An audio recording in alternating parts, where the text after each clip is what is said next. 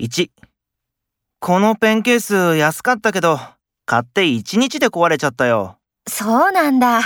よく言う、安物買いの銭失いってやつ2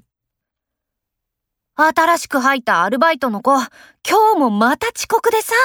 本当に困るよ。頭にくるだろうけど怒るとすぐやめちゃうかもしれないよ